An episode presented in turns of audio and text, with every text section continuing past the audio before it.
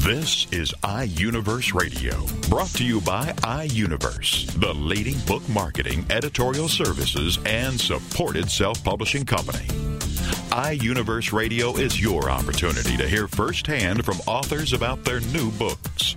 It's an in depth discussion about the author's passion about the development of his or her story in their own words. It's an inside look into the characters and the plot and how the story all came together. Here is iUniverse Radio with host Steve Jorgensen.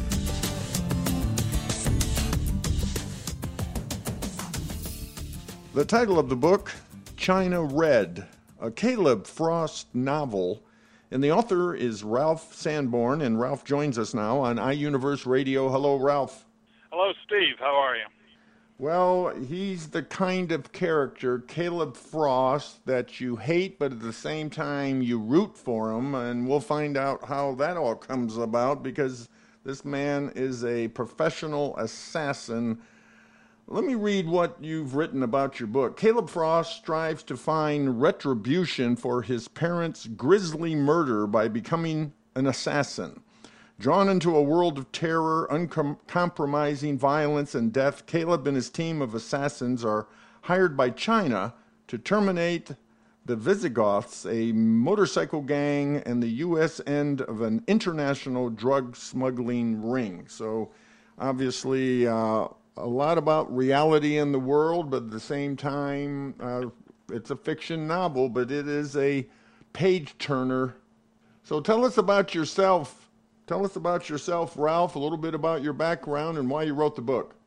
Well, I'll tell you, my uh, background uh, was basically a business background, but I always was reading this genre of thriller. Uh, it was my, you know, the police and the crime stories and the thrillers, uh, and that genre has been my reading material. But I was in marketing for well several large companies back east uh, on the East Coast in New York, Chicago, and uh, also out here in California.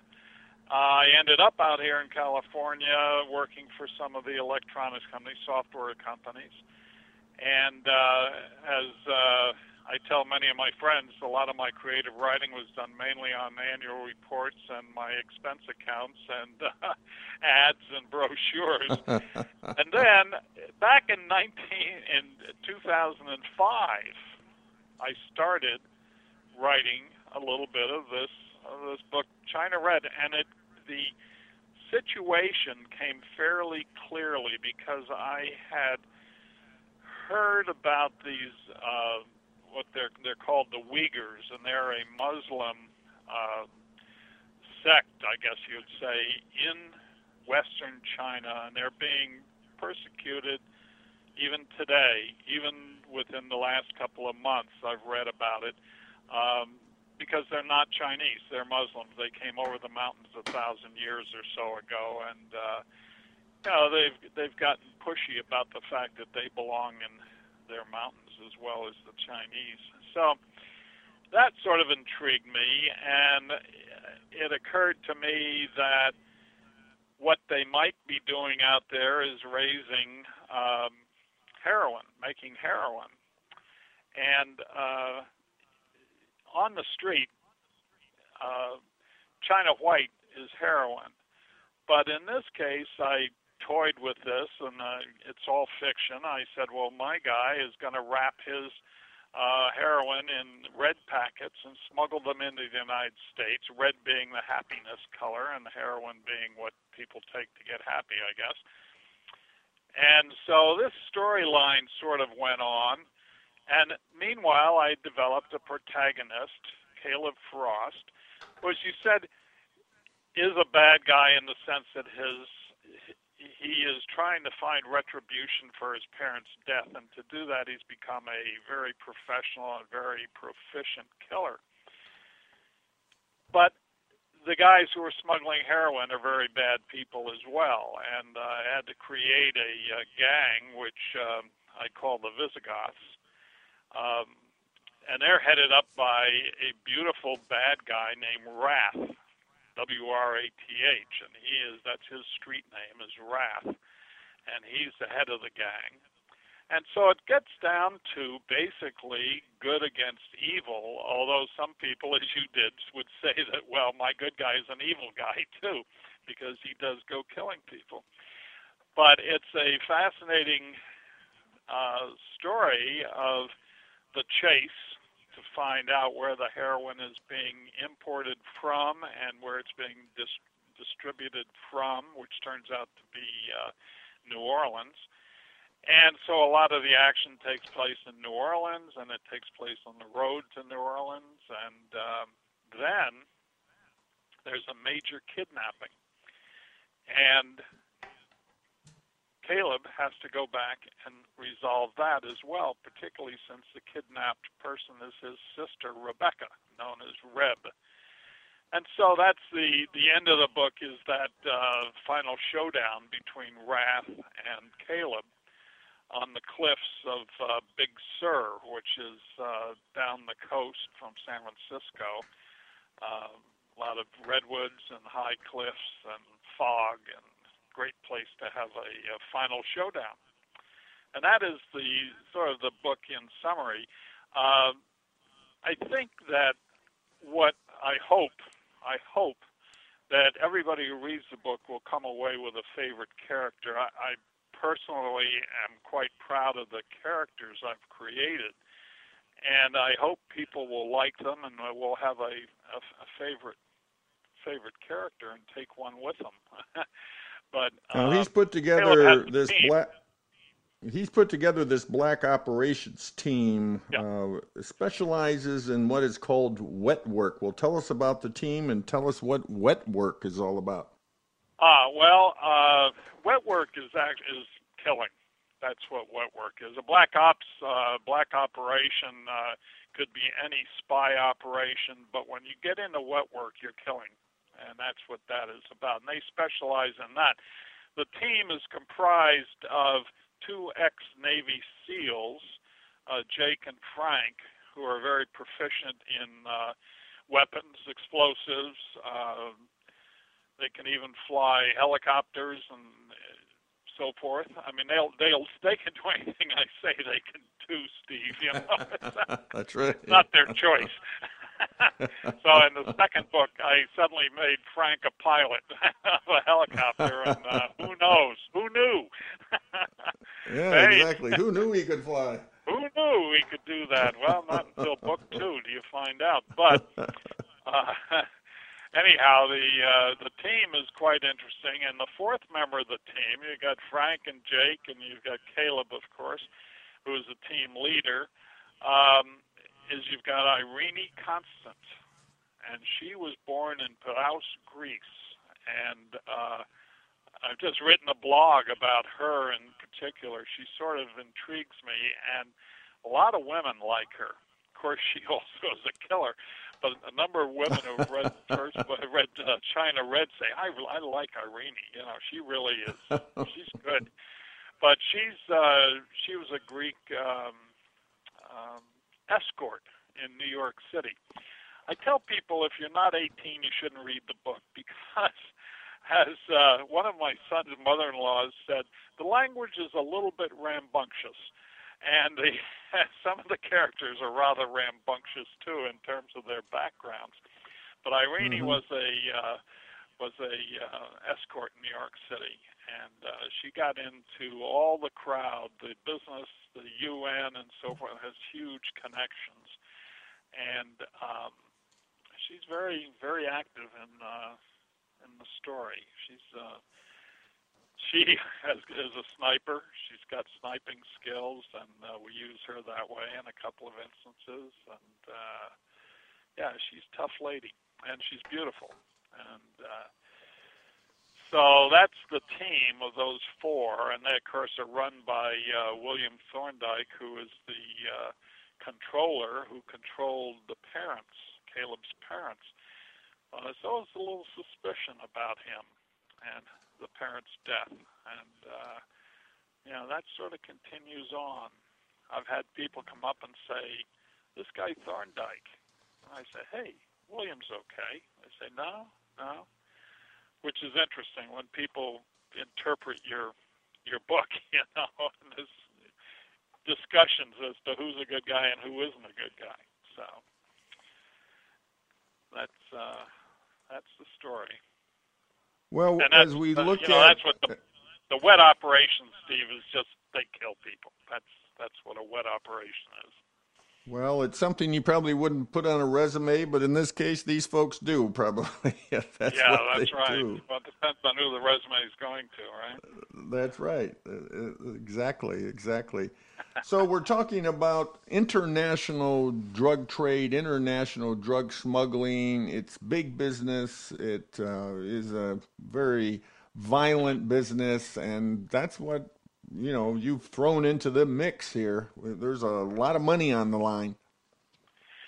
Well, you know that's an interesting. The uh, guy, the Chinese guy, who hired the Muslim Uyghurs to work for him, and he's brought. He's an ethnic Chinese, but he has given them up in the mountains in the hideaways that he has created. He has given them a, a mosque, he's given them a school, he's given them a hospital, and he's given them arms and taught them how to use it and how to fight the Chinese, the Red Army, if they come after them. So he's up there, and he is a wannabe 15th century warlord. He dresses like it. He's got long fingernails, long beard. All of his guards wear the uh, you know the the old uniforms with the big helmets with the horns and and the uh, the uh, protective armor and the so forth. Um, anyhow, he he uh, he's a bad guy, and he's the one who's producing the heroin. And uh, the Chinese are concerned about drugs. I mean, it, drugs are really forbidden in China, and that that's a fact. Um, so smuggling it out, I won't tell anybody how we do the smuggling, but it's sort of fun the way the smuggling occurs. Um, you know, it gets into the port of Oakland here in California. Well, actually, China White, the heroin, comes in generally from Europe, through Europe. So even this is a bit different that the smuggling is occurring mm-hmm. through the port of Oakland. And uh, then it's distributed, and then of course we keep seeing in the news about uh, huge catches of uh, of drugs smuggled in and, and captured. Not enough, unfortunately, but uh, you know it happens almost on a weekly basis, and you'll find it someplace in the country somebody gets caught with a lot. Um, it's an active business, and it's they protect it with guns and knives, and whatever is at hand. Yeah. And then, so, and then you've you've already mentioned Wrath. Um, I thought thought it was interesting. No, he's this guy is brilliant. I mean, he's just yes. not a killer, psychopathic killer. He's brilliant. Yes, he is. He is.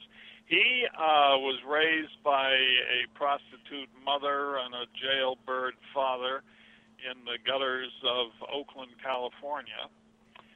And but he is brilliant. And one of those philanthropists who give money to uh, underprivileged but bright children finds him, and he attends Harvard all the way through the Harvard B School. And uh, anyone who knows about the Harvard B or any one of the MBA programs in any university, they most of them in the business side they have to create a company. So he designs while he's at Harvard, he designs a scheme to hook up with somebody producing the drug. He figures out how to smuggle it into the country, and his motorcycle gang is created to supervise, protect, and collect the money for the drugs he distributes. So the motorcycle gang, which now numbers, uh, well, it's got maybe 16, 20 chapters, all in strategic locations. So when they're guarding a truck that's carrying the drugs, there's always some outriders who are with the motorcycle gang providing protection and collection of the funds. So they play a very active role in the story And uh, that was interesting. Again, that was uh, when I went to my basic researchers of Mr. Google and Mr. Wikipedia and said, teach me about motorcycle gangs. I learned a lot. And uh, a few good friends who I found happen to have been associated with some of these gangs. Um, so I got a lot of insight. And people seem to appreciate the, you know, the detail. And it's fun right. to give detail. But yeah, is one, a great character. As one reviewer put it, this tornado of a thriller drags the reader into a world of guns, bombs, swords, and death and won't let go. So I guess that about sums it up with the intensity that the book really portrays. Well, Ralph so. Sanborn. Yes, yes, we've been listening to Ralph Sanborn, the author of China Red, a Caleb Frost novel. Ralph, tell us how to get your book. Well, uh, you've got the two big ones, uh, Barnes and Noble and Amazon, of course, and it's available in hard, soft, and and ebook format. Um, and uh, it is available to bookstores, to local bookstores, and we do want to promote the independent bookstores. Uh, one of the you know, one thing I, I didn't say, you asked about my background there was a store in San Mateo, California called is for Mystery. Uh, a gentleman, fine gentleman named Ed Kaufman was the proprietor, and uh, I walked into that store one day, and I was at home. This was heaven, right there. Every book I ever wanted to read of the genre hmm. was there. Is for Mystery, and that was a major influence. In uh, I met all sorts of people there, all sorts of uh, top writers, because he had them in doing readings. And these people, authors, will always spend time with you and talk to you about the craft. And I learned right. an awful lot from that store. Well, thank you so much, Ralph, for being with us on iUniverse Radio.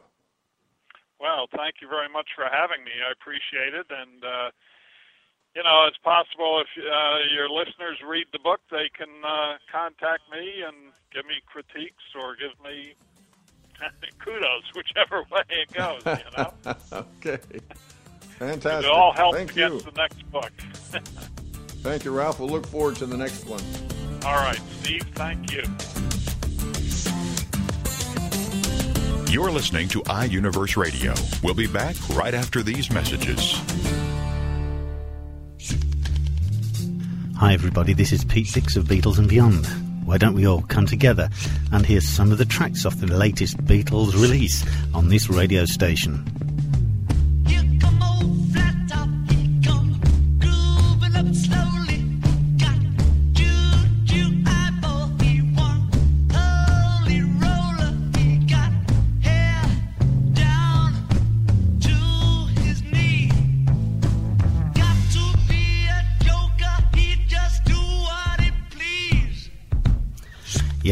Look up the schedules on this radio station and join me and Beatles listeners everywhere to hear these latest releases from the Beatles on Beatles and Beyond with Pete Dix.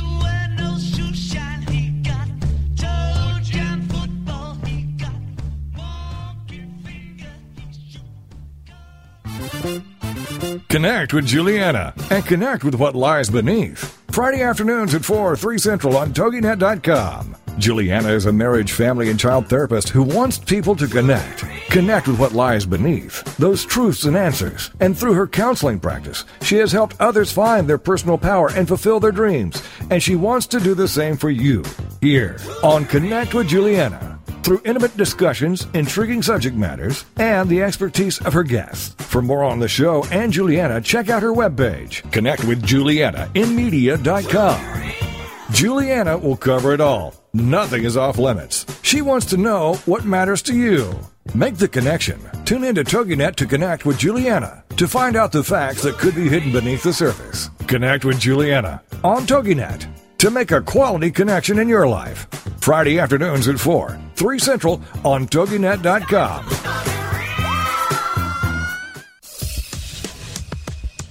Welcome back to iUniverse Radio with host Steve Jorgensen.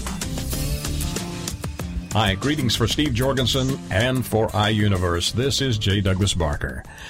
The title of the book is Journey of a Thousand Seasons, and the author is Robert J. Matsunaga.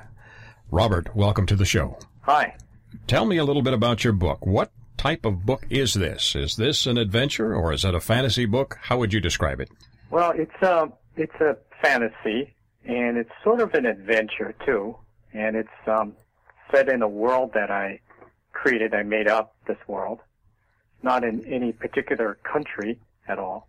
It's in another. Um, I think I would describe it sort of in another plane of existence, you know, another dimension, you know, Okay. another existence that occupies the same, you know, dimension as ours, but it's totally different. It's a different world. It's Earth, but it's a different Earth.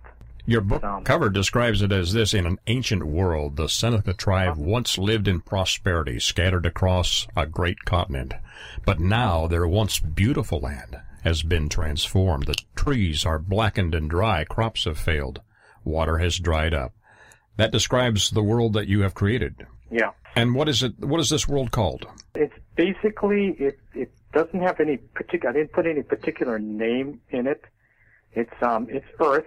It's it's our Earth, but it's in a different uh a different type of Earth, different plane of existence. Not on another planet, but it's in another universe, or Earth in another universe, like.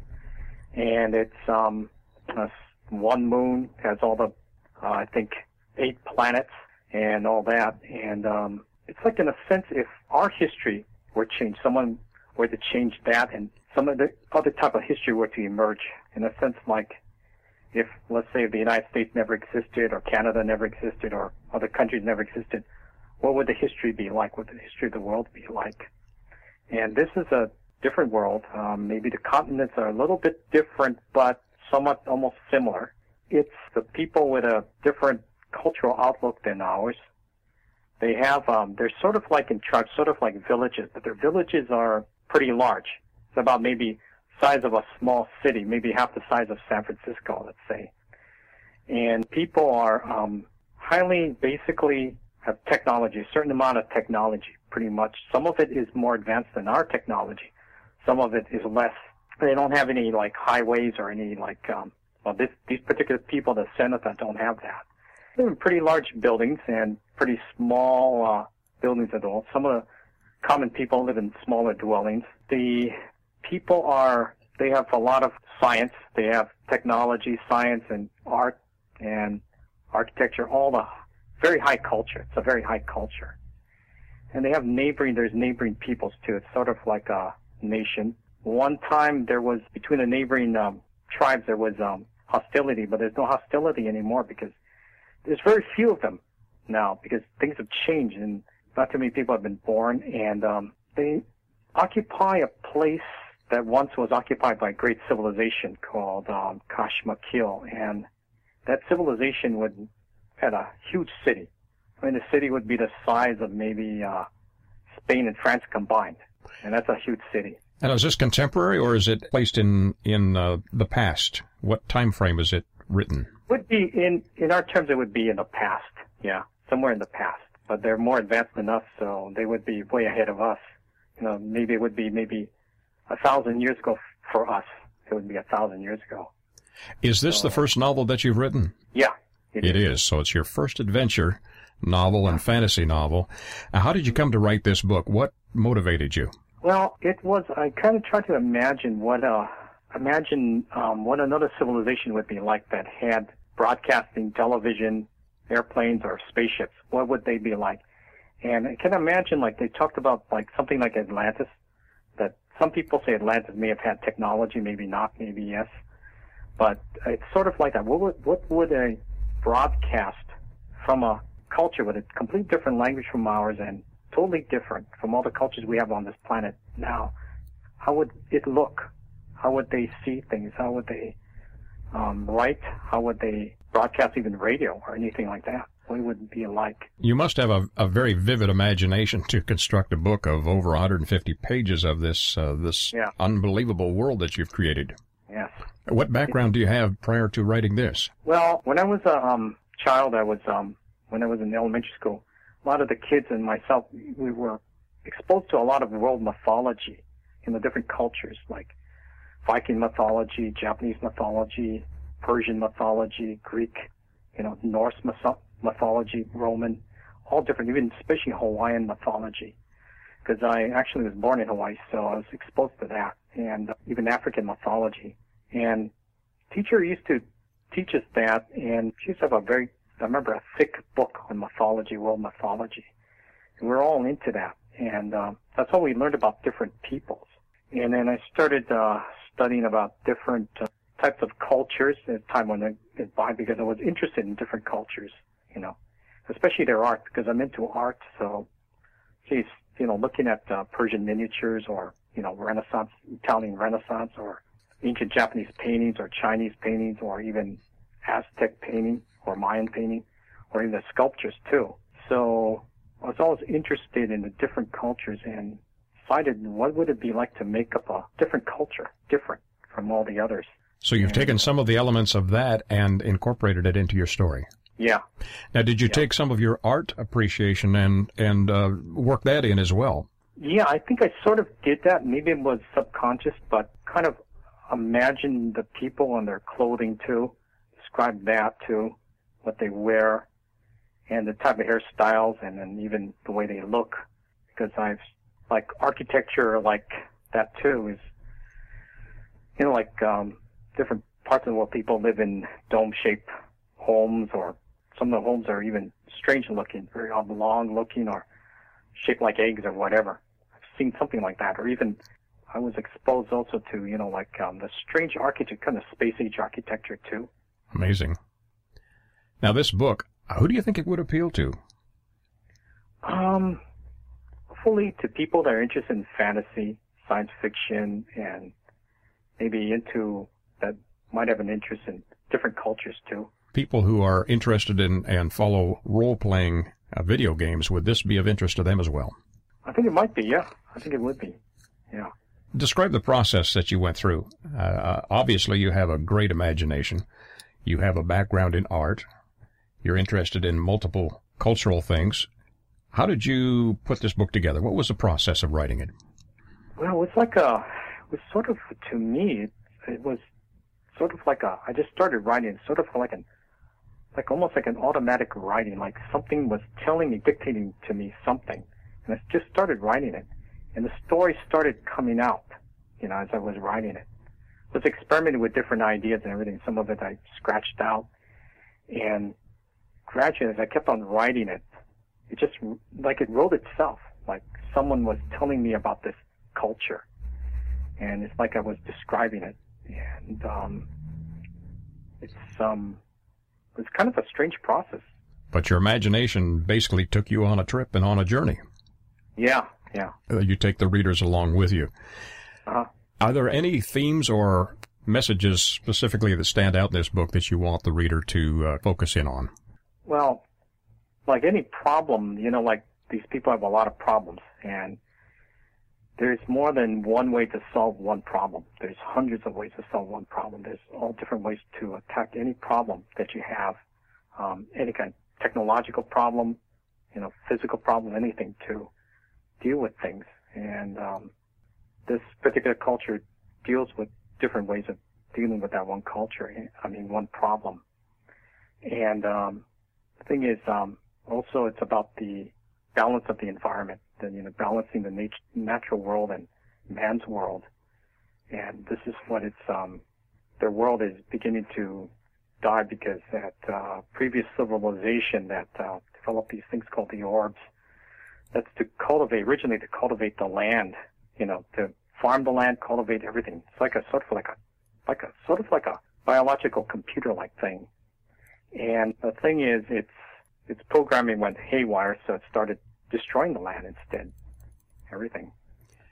Now, if you hit the jack the jackpot and, and someone steps up and says, "I love this book. I want to turn it into a movie," is there a particular scene that you think would be an outstanding addition or something they should focus on?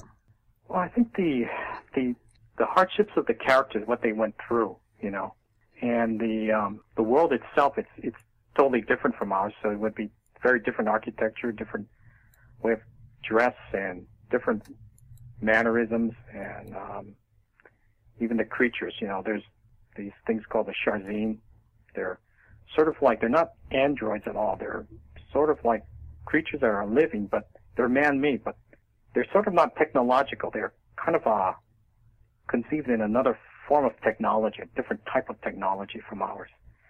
And these creatures are living creatures, and um, they come alive, and um, they're all different shapes. The ones I described, they sort of look like a one looks sort of like a buffalo, shaped like a man. The other one looks like a wolf, shaped like a man, sort of like that. And they're they're all different shapes. Some of them look just like people. Some of them look like something else, look like animals.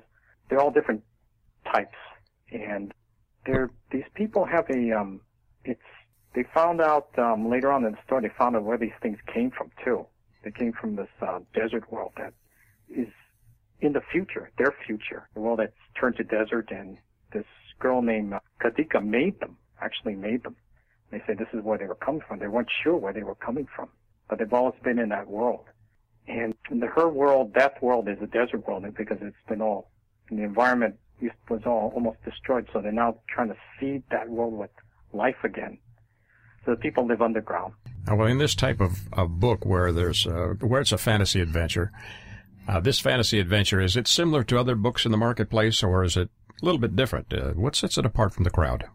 I think I think it, it's it's different in the sense that um, a lot of the fantasy books take place in in medieval times, and a lot of them I've seen, and this doesn't take place in any medieval period. It's not it's not a medieval society. It's a very highly developed society, and with a lot of technology, and some of it's much more advanced than ours. Some of it. People, um, there's no castle, there's no forts or anything. It's just people that try to live in harmony with their world, but it's very difficult for them to do that. They kind of have the same problems as, you know, we do in our time, in, in the 21st century. All kinds of um, problems with their governments, with their different groups coming together, all kinds of things. Was there anything challenging about writing this book that you uh, haven't mentioned at this point? I wasn't sure how it would be received because I think it's different. I believe it's different. And it's trying to conceive of the cultures, you know, really writing them. That was hard. And describing the people, that was a challenge. Describing the people, the way they look and everything, and, uh, you know, places and everything. That was kind of quite difficult. I would think it would be very difficult to describe something that doesn't exist except in your memory or in your mind. Are there any words that would describe your book and recap it if you were describing this or introducing it to someone? Well, it's a fantasy set in its um, a culture that doesn't exist in this world. It exists in another world, and it's very um, it's about imagine something in a totally alien culture and journeying into that culture and seeing what they're about and their problems are and what their aspirations are, their what they want out of life and everything, and um, what they um, believe in, and how they're trying to solve their problems, their especially their environmental problems. And then trying to relate this story so that the contemporary readers can also get something out of it. That would be a big challenge. The book title again is Journey of a Thousand Seasons. The writer, Robert J. Matsunaga. Thank you again for joining us today. Uh, tell us, where can we get a copy of your book? Well, it's um, on Amazon.com. It's on, I think it's on, um, it's iUniverse, you know, bookstore, and it's a thing called BAM. It's I think Books a Million, and Barnes and Noble. Excellent. Is there another book in your future? You getting the urge to write again? Yeah, I'm writing another book again, another one. Fabulous. Thank you again, Robert. For Steve Jorgensen and iUniverse, this is J. Douglas Barker. You're listening to iUniverse Radio. We'll be back right after these messages. Join us for Self Aid Success Stories with Helen Wu, Wednesday nights at 10, 9 Central on TogiNet.com. Helen Wu was born and raised in San Francisco's Chinatown, and after a very difficult upbringing, fighting depression, abuse, and addictions, she finally finds herself genuinely happy inside and out. Helen believes in taking our positive thinking and doing something positive to achieve a positive outcome. She's here to make a positive difference in your life, to be your game changer, your aha moment mentor. She's ready to help both men and women get into a better place. Helen Wu is also the author of Self Aid Success Stories 25 Success Stories from Successful Entrepreneurs. Inspired by Ellen DeGeneres, Helen wants the world to know that just because we find ourselves in a difficult situation doesn't mean we have to stay there. We can aid ourselves to a better life. So join us for Self Aid Success Stories with Helen Wu. Wednesday nights at 10, 9 Central on TogiNet.com. Welcome back to iUniverse Radio with host Steve Jorgensen. The title of the book, Even Better A Guide to Winning in Life. And the author is Bill Ballester, and Bill joins us now on iUniverse Radio. Hello, Bill. Good morning, Steve. How you doing? Well, it's an honor to have you here, the most winningest coach ever. 88% as gymnast- gymnastics coach over a period of how many years were you a coach? Well, I coached for about 22 years. I my last 10 years of coaching was at the University of Oregon. Uh, like I said, was for 10 years. So, through that time, you learned some lessons about life, obviously, because we all know coaches come and go, but some coaches they move all over the place and they're always winning, and others just seem to never quite make it. And so, your book is filled with nine principles of winning teams, and we're going to find out about your research and all the coaches that you interviewed. But first of all, give us a little bit more background on yourself, Bill.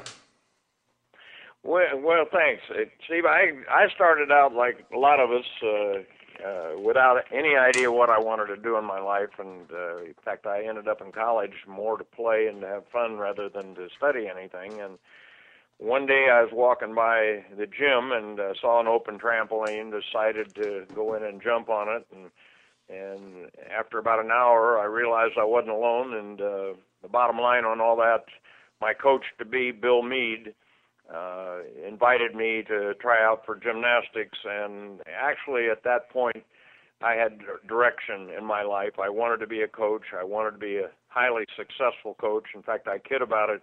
I told people I wanted to be the best men's gymnastic coach in the country, and probably in reality, I wanted to be the best men's gymnastic coach in the world, and that was certainly a big dream for somebody who'd never even been involved in sports. So that started everything, and that's how I got going in coaching, and uh, and was fortunate enough after 10 years coaching in Illinois high schools, which was the premier uh, gymnastic area in the in the country at the time. I was fortunate enough to come to University of Oregon, where I got a chance to coach not only great collegiate gymnasts, but a, a few international teams as well.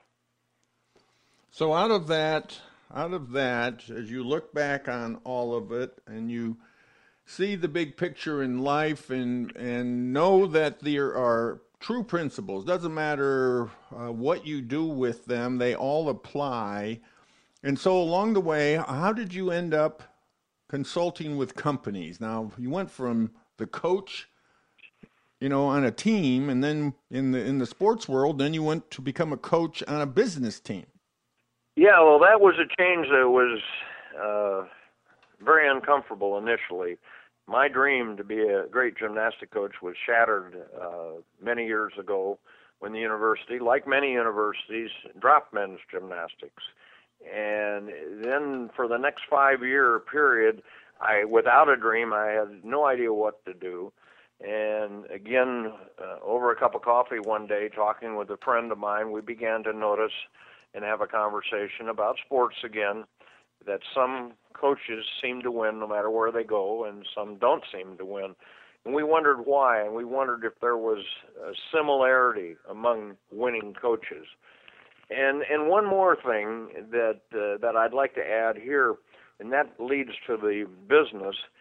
We noticed over the years uh, that in most universities there weren't a whole lot of formal programs about coaching, and uh, and how to provide leadership to teams. So, uh, along with our question, are there similarities among highly successful coaches? Came, if there is, could we create a model from the world of sports and athletics to take into the world of business, as it turned out, and government later.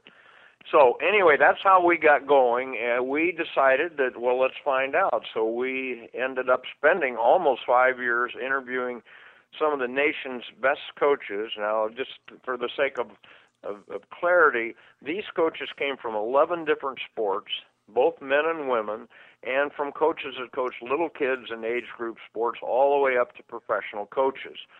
So uh, we did find, yes, there is similarities or there are similarities among these highly successful leaders. And yes, these same principles, these same basic truths that apply to sports apply to all teams. Now, not only did we learn that they apply to business and government teams, they apply to family teams. And uh, once while interviewing a very successful woman here in the West Coast, uh, she interrupted me, which frequently leaders will do, and they do that because they want to learn more about what you've learned rather than tell me what they know. But anyway, uh, she said, you know, Bill, you're going to find out, I think, that these same principles that apply to sports leadership and sports team building and apply to government and businesses will also apply to families. And I'd never thought of it that way, and of course began to look in that in in that way, and that's what the book. Uh, you know, Steve, the, the the hard part about this book was that I wrote this book about sports about winning in business, about winning in government, and about winning as a parent in terms of the leadership of your team. That was a difficult part. I was advised by many people maybe I should have written four books and each one separately. But you know, we don't live our lives separately. It's segmented. We're all on teams. We're on national teams, we're on family right. teams, we're on our work teams. So uh, that was the real challenge, and that's why and how I wrote even better. Well, you've broken the, your book down into five parts. Uh, the first one is called The Journey to Winning in Life. Part two is Leadership Model for Winning Teams. And then three, The Nine Principles of Winning Teams. Four is How to Solve Problems. Five, Tools for Life. Well, let's back up and look at these nine principles. We obviously don't have enough time to talk about all of them, but to give everyone just a, a uh, peek into the real basic bottom line principles that really govern any aspect of life. Let's just start with principle one. You call it the double win. Yeah, and you know that was one we struggled with. It, the bottom line on it is, is if you're a leader of a team, and that's what this is. It's about team building. Whether you're building a team, a family team, or a business team, or a sports team, they're all the same and the first basic principle is is that there's a direct correlation between the investment you put into your team members and the return you get. Now it's easy with children. When our children are born, we spend a huge amount of time. We have to teach them what to do, what not to do, how to talk, everything. And there's a direct correlation between the investment that of time that parents put in and the outcome later on. So that's the first principle. And again, it's it's not profound, but it is obvious. If you want to win, you have to invest in the growth of your players, of, of your children, or of your business associates. Well, we have to change our thinking. You mentioned that in part one. You talk about this scarcity to abundance. What what are you talking about there? But but I think we all know if we're going to succeed and if we're not succeeding at that moment in time, something is wrong. So we have to change. So what's this scarcity to abundance? Wow, that's a that's a good one. I an analogy I make, uh, which most of us are familiar with, is uh, the glass is half full or the glass is half empty thinking, and I I relate to abundance thinking or scarcity thinking. There are some people in this world that think there's enough for everything to go around for everyone, and there are some people that think that if I don't get it uh, and he does, then I lose. Now, let me bring this back a minute uh, to sports. It's easier for me to use those analogies. In sports, we frequently talk about winners and losers. Now, what I'm suggesting here is there doesn't have to be losers. Uh, scarcity thinking means that if you win, I lose, or if you get it, I don't get it. And abundance thinking means that we can all win in some way. Now, I don't know, Steve, if we want to go into it here. Please be aware of the fact that I think winning on Saturday is important. When I say winning on Saturday, that's that's a traditional win-loss kind of a situation we have in sports, where there's a winner and there's a loser, and I think that's a very important part. The people that are leaders of teams in business and families, and even in sports, do not have their primary reason uh, for existing is winning. Their primary reason we learned from all this research was to make a difference in someone else's life, to help them out, to help them grow and learn. Now, the interesting thing about it is if we can help our children, if we can help our employees, we can help our players on our teams to learn and develop as human beings, as well as the skills they need to function in the world, the byproduct is winning. That's the funny part about it. It uh, it will happen. Business the same way. You invest in the growth and the development of your employees, not only in terms of the skills they need, but invest in their growth as human beings. And the byproduct will be a bottom line, and the business will make money and be successful. Now, I don't like to talk a lot about politics, and I'm certainly not political, but it's the same in government. When people invest in the people in their country, and these people become educated and understand what the value is to be a part of the country, then they perform better, they're more productive, and as a result, a company, a country will prosper. We're going to go back to the nine principles of winning teams. Uh, we've already talked about principle number one, the double win, and then, of course, two is adaptation, three, alignment, four, contribution, five, responsible freedom. Tell us about responsible freedom. Oh, you are picking the good ones. Well, the good news is that every team that's ever existed goes through this. Whether it's how many rules and how many laws should we have, as opposed to not having laws or rules. In fact, in families, sometimes we even have two parents that will argue this. Well, I think there's too many rules because if you have too many rules, you don't have the ability to, uh, to create, you don't have the freedom to explore and yet too few rules in a in a team will result in chaos and people not working together. So responsible freedom simply means that within all teams you have to have certain guidelines and rules that you follow. And the players on the team or the people in the business have to agree to them.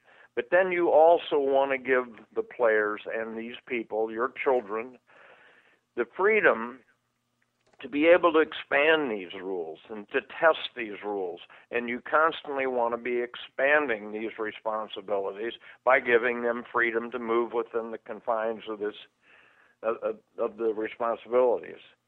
And now, golly, that's not nearly as complicated as I made it sound. It's pretty simple.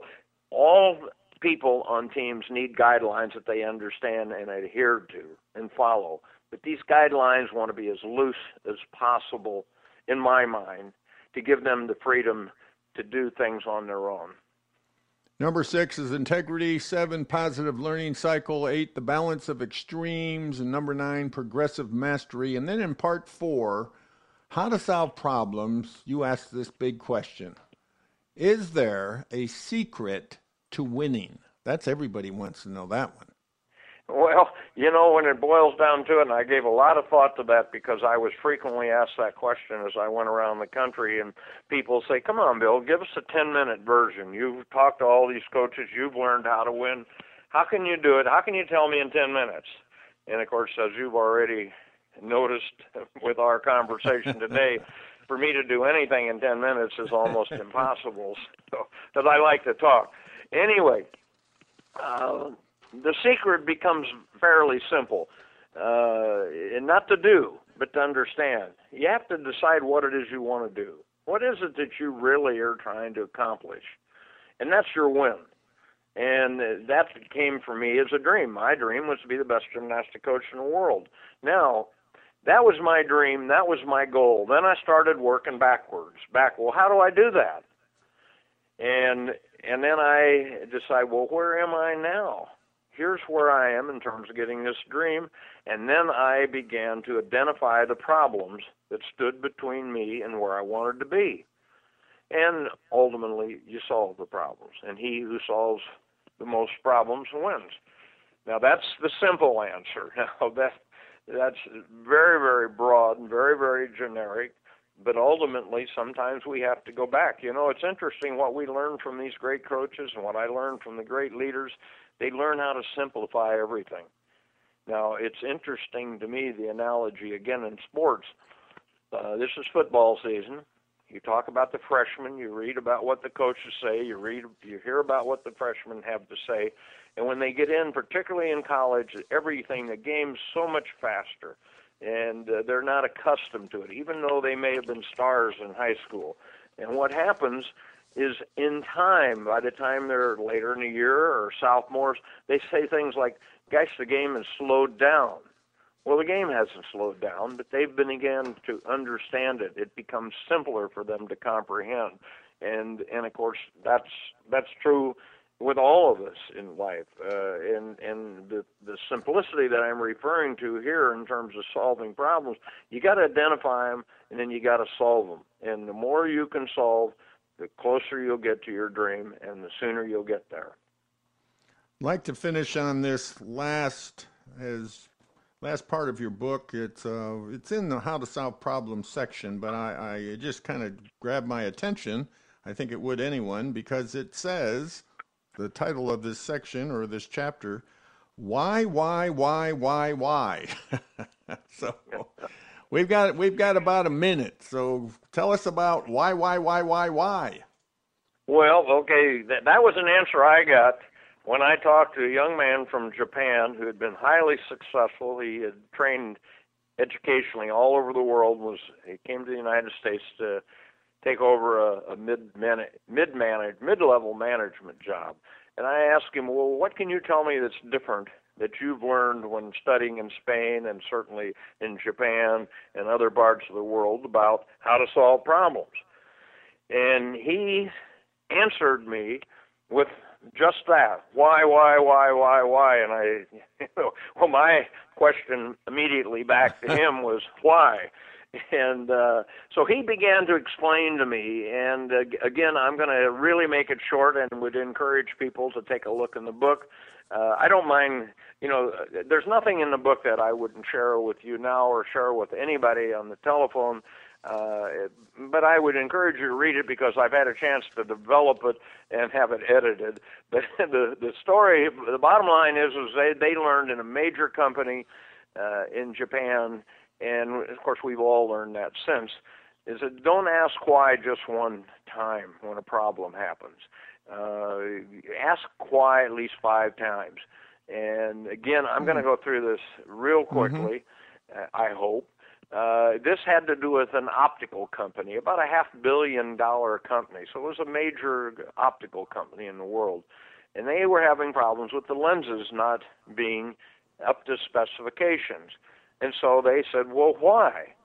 Well, what they did is they went to this machine and to this station where all the, the errors seemed to be happening, and they learned that uh, the machine was out of tolerance, the bit. And then instead of just fixing that machine, they said, well, why? This was the second why. Well, they've learned that that uh, the reason it was out of tolerance is because the motor that turned the bit that made these lenses was not functioning properly. Well, why? You know, they could have stopped there and replaced the motor. Well, the reason is because they had done away with their maintenance program. And again, why? Well, they did that because they weren't making the profits. Well, why? And then they began to look at marketing. They began to look at the research that's being done, who they were selling it to, and found out that they were not marketing it to the right group of people. They're buying the most glasses. And this process continued until they literally changed an entire company because they, were, excuse me, they ask why at least five times. So that's what that's about.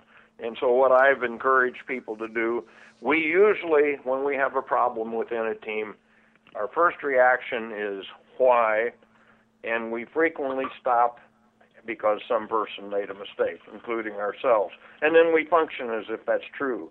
What this the story is about is ask at least five times why. Now, I don't know if that's way too long a story to tell you why. Why, Stephen? no, that explained it perfectly, and it makes a lot of sense. In fact, I was thinking about a number of different uh, situations that I've been involved with. I'm going to ask the why question many more times and see if we can get to the bottom of things. That just makes a whole lot of sense. Even better, a guide to winning in life. That's the title of the book, and we've been listening to Bill Ballester. He is the author and the most winningest coach ever. Bill, tell us how to get your book. Well, well, iUniverse, of course, uh, published the book for me. That's one source. Amazon has it. Barnes and Noble. Um, gosh, I don't know. That's a that's an interesting question. uh, now you've everywhere. Yeah. You can yeah, I mean, I think so. Anywhere. I think it's available. Sure. Go to the internet, look at Bill Ballester even better, and I'm sure there'll be somebody there who'll tell you how to find it.